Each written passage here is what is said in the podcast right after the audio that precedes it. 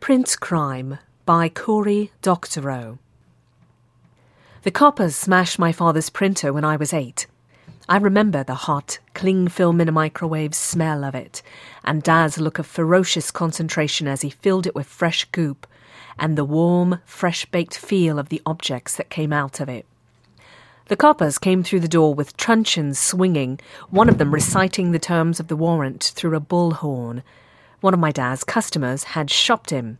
The ink police paid in high grade pharmaceuticals, performance enhancers, memory supplements, metabolic boosters, the kind of things that cost a fortune over the counter, the kind of things you could print at home, if you didn't mind the risk of having your kitchen filled with a sudden crush of big beefy bodies, hard truncheons whistling through the air, smashing anyone and anything that got in the way.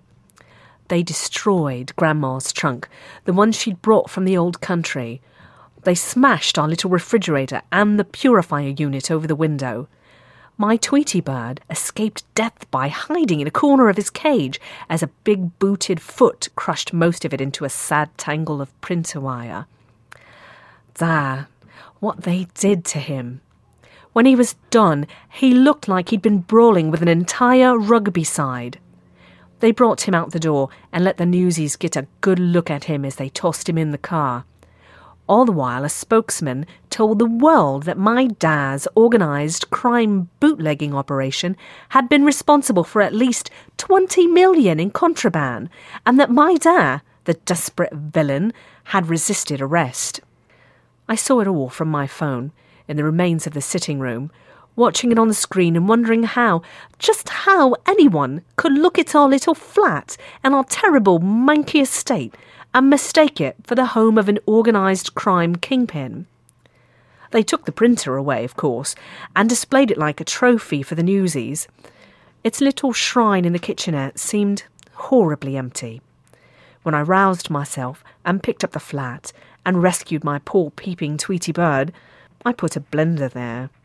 It was made out of printed parts, so it would only last a month before I'd need to print new bearings and other moving parts.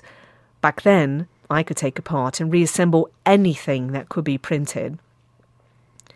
By the time I turned 18, they were ready to let Dad out of prison. I'd visited him three times on my 10th birthday, on his 50th, and when Ma died. It'd been two years since I'd last seen him, and he was in bad shape. A prison fight had left him with a limp, and he looked over his shoulder so often it was like he had a tic. I was embarrassed when the minicab dropped us off in front of the estate and tried to keep my distance from this ruined, limping skeleton as we went inside and up the stairs. Lainey, he said as he sat me down, you're a smart girl, I know that. You wouldn't know where your old dad could get a printer and some goop.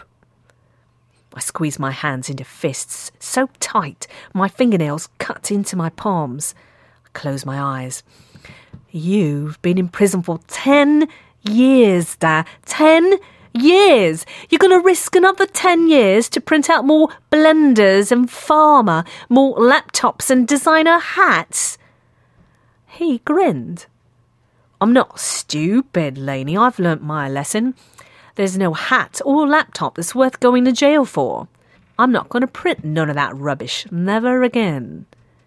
He had a cup of tea and he drank it now like it was whiskey.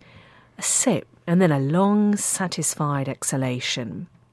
Closed his eyes, and he leaned back in his chair. Come here, Lainey, and let me whisper in your ear. Let me tell you the thing I decided while I spent ten years in lockup. Come here and listen to your stupid dad. I felt guilty pang about ticking him off.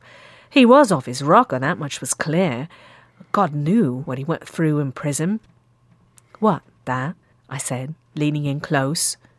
Lainey, I'm going to print more printers, lots more printers, one for everyone.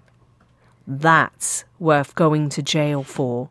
That's worth anything.